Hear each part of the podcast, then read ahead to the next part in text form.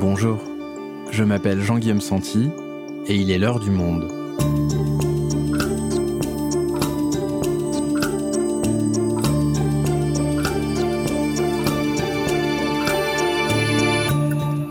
Aujourd'hui, le cinéma va-t-il mourir? Ou plutôt, comment les plateformes de streaming ont-elles réussi à s'imposer au fil des années au détriment de leurs plus grands concurrents, les salles de cinéma traditionnelles? Alors que de plus en plus de réalisateurs et d'acteurs de renom font des films pour ces plateformes, Thomas Sotinel, journaliste spécialisé dans le cinéma et les séries au monde, nous raconte le bras de fer que se livrent les services de streaming et les salles obscures. Une rivalité qui n'a fait que gagner en intensité avec la pandémie de Covid-19. Le streaming va-t-il tuer les salles de cinéma? Un épisode produit par Cyrielle Bedu Réalisation Amandine Robillard.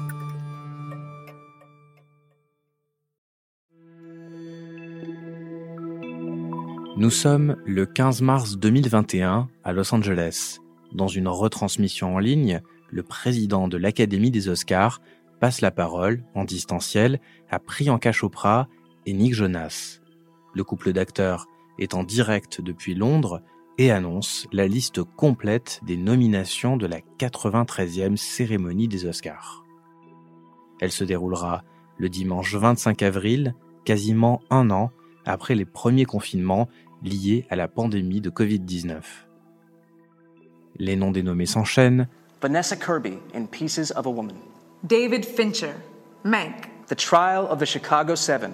Mark Platt and Stuart Besser, producers. Et rapidement, ce qui n'était qu'un pronostic se transforme en évidence. Cette année, la plateforme Netflix cumule en tout 35 nominations.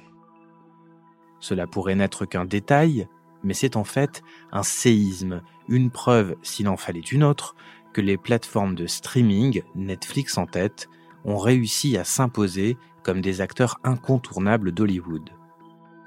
Parallèlement à ces nouveaux arrivés, les multinationales du cinéma, Warner ou Disney, ont elles aussi développé leur plateforme et leur ont réservé des blockbusters comme les films Mulan ou Wonder Woman, destinés encore il y a peu au multiplex.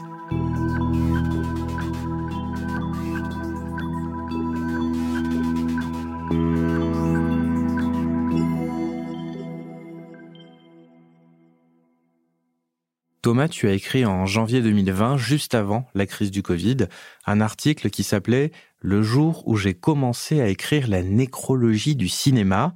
Alors tu y parles de l'importance grandissante des plateformes et qui n'a fait que s'amplifier depuis, on vient de le voir.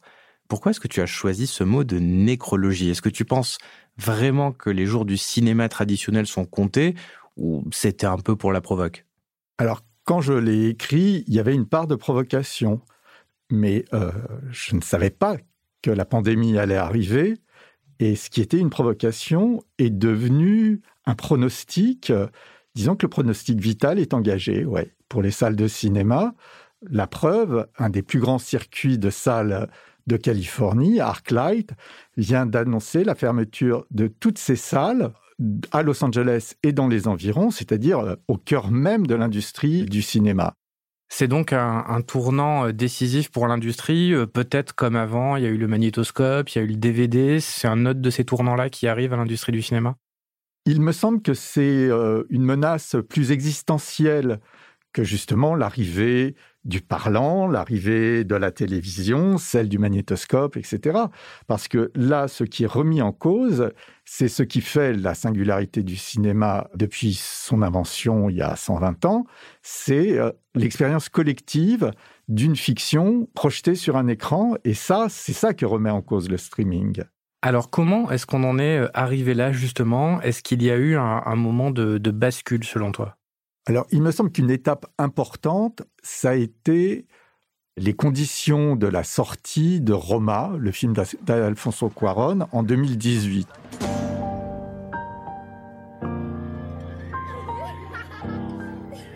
Alfonso Cuaron, c'est un réalisateur mexicain qui a réalisé des blockbusters comme Le prisonnier d'Azkaban dans la série des Harry Potter ou Gravity, revient à un cinéma plus autoriste et plus autobiographique Roma, c'est le nom d'un quartier de Mexico dans lequel il a grandi, et il met en scène ses souvenirs à un moment où le Mexique est secoué par des explosions de, violence politique. Et c'est un film qui est tourné en noir et blanc. Donc c'est vraiment un film pour les festivals qui d'ailleurs va triompher à Venise.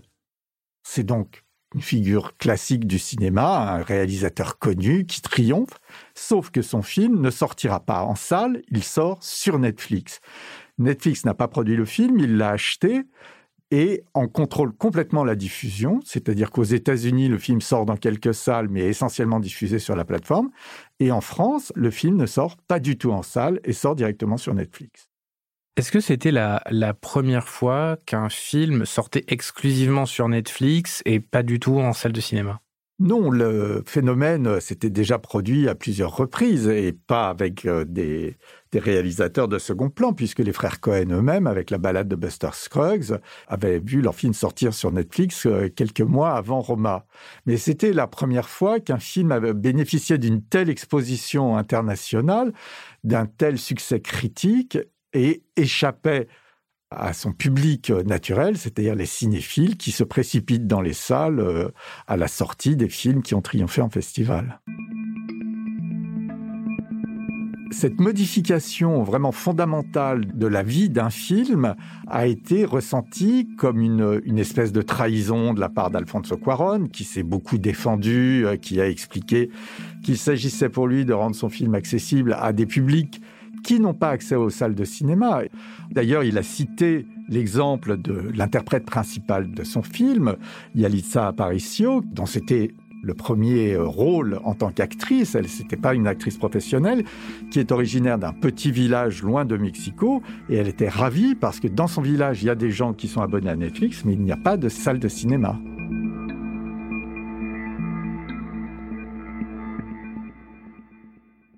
Il n'y a que cette euh, raison, on va dire, assez noble de permettre euh, à son film d'être vu dans des endroits où il n'y a pas de salle de cinéma qui a joué dans le choix d'Alfonso Cuaron, où il y a quand même aussi des raisons un peu plus euh, économiques, marketing. C'est très difficile de savoir quelles sont les motivations de chacun des cinéastes qui font le choix de vendre leur film ou de se faire produire par une plateforme. Mais il faut bien remarquer que lorsqu'on veut faire un film d'auteur qui est cher, et ça, c'est l'exemple suivant. C'est celui de Martin Scorsese avec The Irishman, qui sort en 2019 sur Netflix. I was one of a thousand working stiffs until I wasn't no more. You got a good friend here. You don't know how good a friend you got. Scorsese, c'est le grand prêtre du cinéma traditionnel, du cinéma en salle. Mais Scorsese ne trouve plus auprès des studios les budgets qu'il estime nécessaire à la réalisation de ses films. C'est vrai que ce pas des budgets négligeables, puisque The Irishman, qui est une grande saga sur la mafia, a coûté 150 millions de dollars. Et il n'y a que auprès de Netflix qu'il va trouver la possibilité de faire un film avec un tel budget. Il n'a que auprès d'une plateforme, puisque en ce moment il travaille sur son film suivant, inspiré d'un fait divers des années 30 dans une réserve indienne. Et c'est avec Apple TV qu'il le produit. Les studios se sont calés sur le modèle Disney. Disney, à partir du moment où Bob Iger en a pris la tête euh, au début des années 2000, a éliminé un des éléments fondamentaux de l'économie du cinéma, c'est-à-dire l'idée de faire des films qui ne coûtent pas cher et qui rapportent énormément. Ça, c'est fini parce que c'est une industrie de prototype et que ça marche en gros une fois sur dix, voire moins. Et l'idée, c'est de prendre des films connus avant même leur sortie, donc des ce qu'on appelle des franchises, des films de super-héros, des films d'animation, et puis de les produire pour des sommes extrêmement élevées, en sachant qu'il est quasiment certain qu'ils rapporteront trois ou quatre fois plus. Godzilla's out there and he's hurting people and we don't know why. Et Disney a éliminé complètement le reste de sa production. Et les studios, les autres studios, lui ont plus ou moins emboîté le pas. Il reste une part de production euh, de films qui ne sont pas des franchises, mais qui va diminuant et qui en plus sont généralement des acquisitions qui sont produites en dehors des studios et que le studio achète ensuite. Mais quand même, comment est-ce que des, grands cinéastes comme Scorsese, des, enfants du cinéma, se sont fait à l'idée que ce n'était pas si grave que ça, que leurs films soient exclusivement vus sur des télévisions ou sur des écrans d'ordinateur? Alors, c'est variable selon les cinéastes. Il y a d'une part des gens comme Steven Soderbergh qui très tôt s'est intéressé à la télévision, a réalisé des séries, a réalisé des films pour HBO comme Behind the Candelabra qu'il avait présenté à Cannes et qui n'est jamais sorti en salle aux États-Unis. Pour lui, l'important c'est l'œuvre et les conditions de sa réception sont tout à fait secondaires. Et il estime que le système de distribution en salle américain, qui implique des frais de sortie fixes, qui, à l'époque où je l'ai interviewé il y a quelques années, euh, c'était environ 40 millions de dollars, quel que soit le budget du film. Alors, ça a une logique si le film a coûté 100 millions de dollars. S'il en a coûté 15, c'est complètement idiot de dépenser 40 millions de dollars en publicité, en, presse junkets où les acteurs se déplacent euh, en jet privé, etc. Il vaut mieux trouver d'autres systèmes. Ça, c'est le raisonnement de Soderbergh.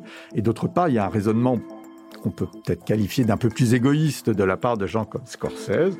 Scorsese veut faire les films qu'il a envie de faire au budget qu'il mérite selon lui.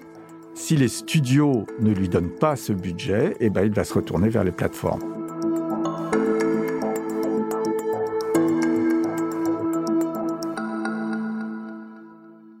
Thomas, tu nous disais que les plateformes de streaming comme Netflix accepte donc de financer des films chers, de grands cinéastes, de mettre le prix pour avoir des noms. Quel est leur intérêt de faire ça, sachant que justement les, cinéastes d'art d'essai reconnus ne sont pas forcément ceux derrière qui vont faire le plus de vues en ligne sur leur plateforme? Je crois que la, la question est essentiellement celle du prestige et de la notoriété. Quand Netflix finance Okja, le film du coréen Bong Joon-ho, c'est dans le but évident que le film aille ce qu'il a fait d'ailleurs, et puis qu'il recueille des prix dans les festivals. Ça lui donne de la notoriété auprès des cinéphiles internationaux, ça lui donne de la notoriété aussi, il ne faut pas l'oublier, sur un gros marché qui est celui de la Corée du Sud. Et puis, ça lui donne une légitimité vis-à-vis d'autres cinéastes qui se disent si Bong Joon-ho, cinéaste internationalement respecté, a accepté, pourquoi pas moi?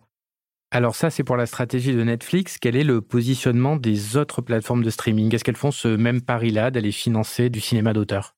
Alors, dans les grandes plateformes de streaming, il y a Amazon qui a eu cette stratégie à ses débuts et qui s'en est un peu éloignée maintenant, mais qui a été assez fructueuse. Euh, Manchester by the Sea a gagné des Oscars, mais Amazon était beaucoup plus souple sur la question de la sortie en salle.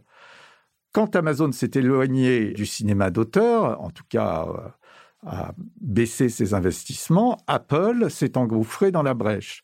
Ces deux plateformes sont quand même très différentes de Netflix dans la mesure où la production de fiction et le streaming n'est pas leur activité principale. Pour Amazon, le streaming est un produit d'appel. Quand on s'abonne à Prime, on bénéficie de la, livraison en 24 heures. Pour Apple, ce sont des contenus pour les téléphones, les tablettes, les ordinateurs. On vient de parler de Netflix, d'Amazon, d'Apple, c'est-à-dire des, grands noms de la, tech, en fait, à la base, hein, des, des entreprises de nouvelles technologies. Qu'est-ce que les studios de cinéma traditionnels font face à cette nouvelle concurrence? Alors, je crois que c'est ça la, conséquence la plus euh, importante, la plus massive du phénomène enclenché par l'ascension de Netflix, c'est le changement de nature des studios. Depuis leur fondation, et euh, même s'ils ont beaucoup changé de main, ils ont tous plus de 100 ans, leur activité principale, leur cœur de métier, c'était sortir des films en salle. Disney et Warner, qui sont les deux plus gros studios euh, traditionnels, ont clairement redéfini leur modèle en donnant la priorité aux plateformes. C'est-à-dire que même la renaissance théorique du cinéma en salle qu'on voit maintenant euh, aux États-Unis avec le succès relatif de Kong contre Godzilla, qui est un film Warner, est quand même limité par le fait que le film sort en même temps sur la plateforme de Warner, HBO Max. Donc les, les grands studios mettent euh, la priorité sur la diffusion de contenu sur leur plateforme.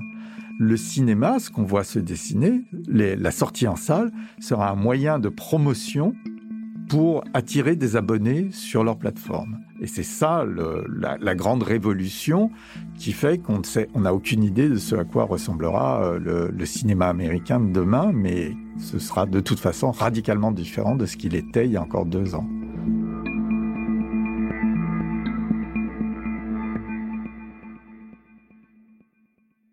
Thomas, dans le monde du cinéma, il y a une véritable institution, c'est le Festival de Cannes.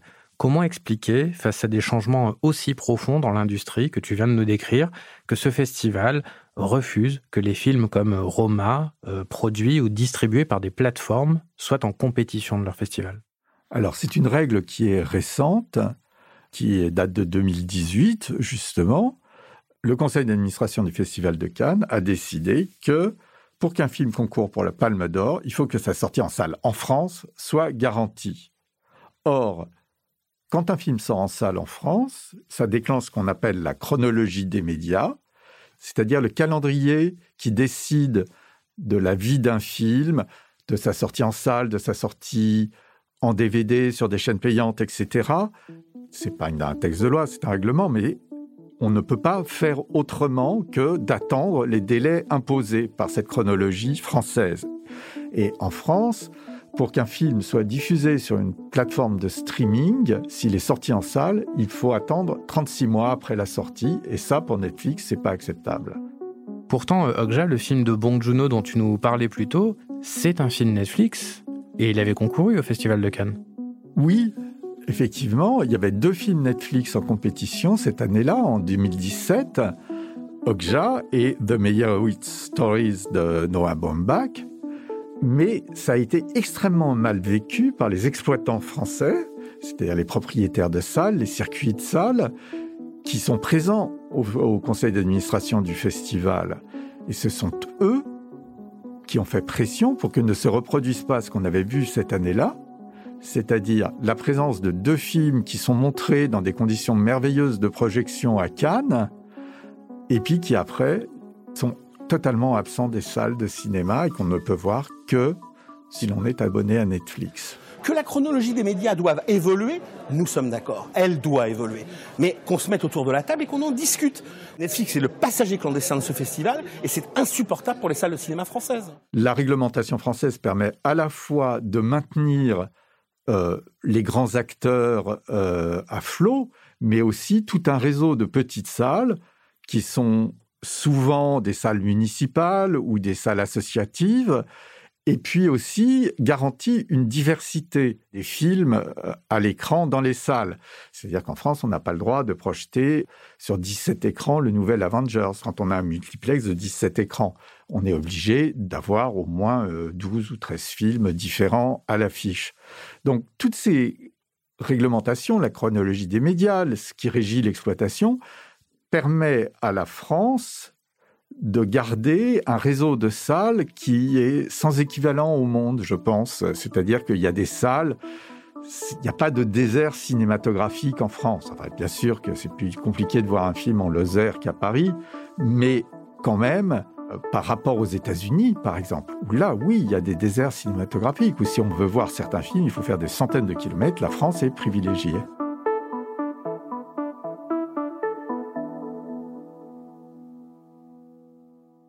Ça relève euh, quasiment d'une politique euh, d'aménagement du territoire et de maintenir des salles de cinéma partout. Oui, c'est une, euh, c'est une volonté politique délibérée à la fois de l'État, mais aussi des collectivités locales et puis des acteurs culturels. C'est ce qu'on appelle de la politique culturelle. Or, la politique culturelle, c'est quelque chose de très européen, c'est pas du tout américain. Comment est-ce que Netflix vit aujourd'hui cette interdiction de concourir au festival le plus prestigieux du cinéma? Est-ce que ça leur importe?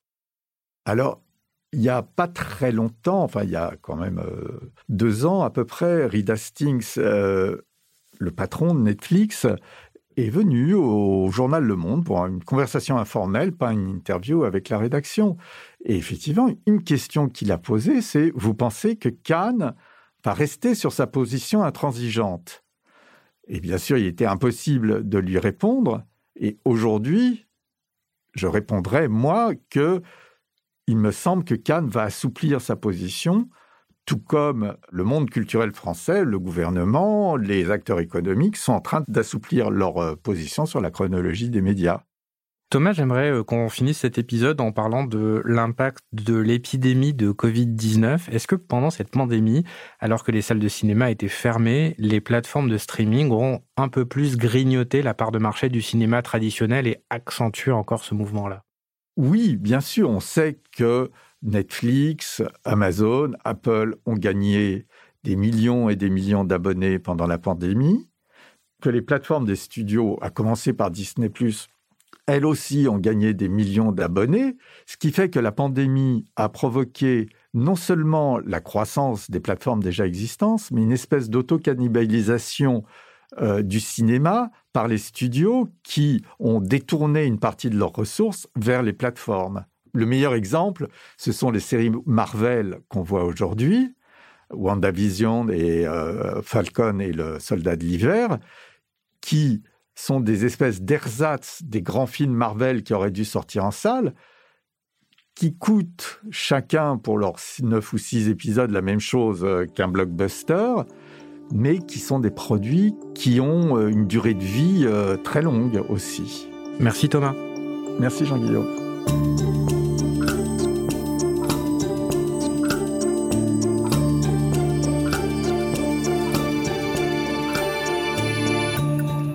Si vous souhaitez en savoir plus sur le sujet, vous pouvez aller consulter tous les articles de Thomas Sotinel dans la rubrique Culture sur notre site.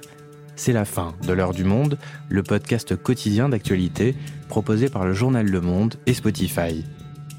Pour ne rater aucun épisode, vous pouvez vous abonner gratuitement au podcast sur Spotify ou nous retrouver chaque jour sur le site et l'application lemonde.fr. Si vous avez des remarques, suggestions, critiques, n'hésitez pas à nous envoyer un email à l'heure du monde, @lemonde.fr. L'heure du monde est publiée tous les matins du lundi au vendredi. On se retrouve donc très vite. À bientôt.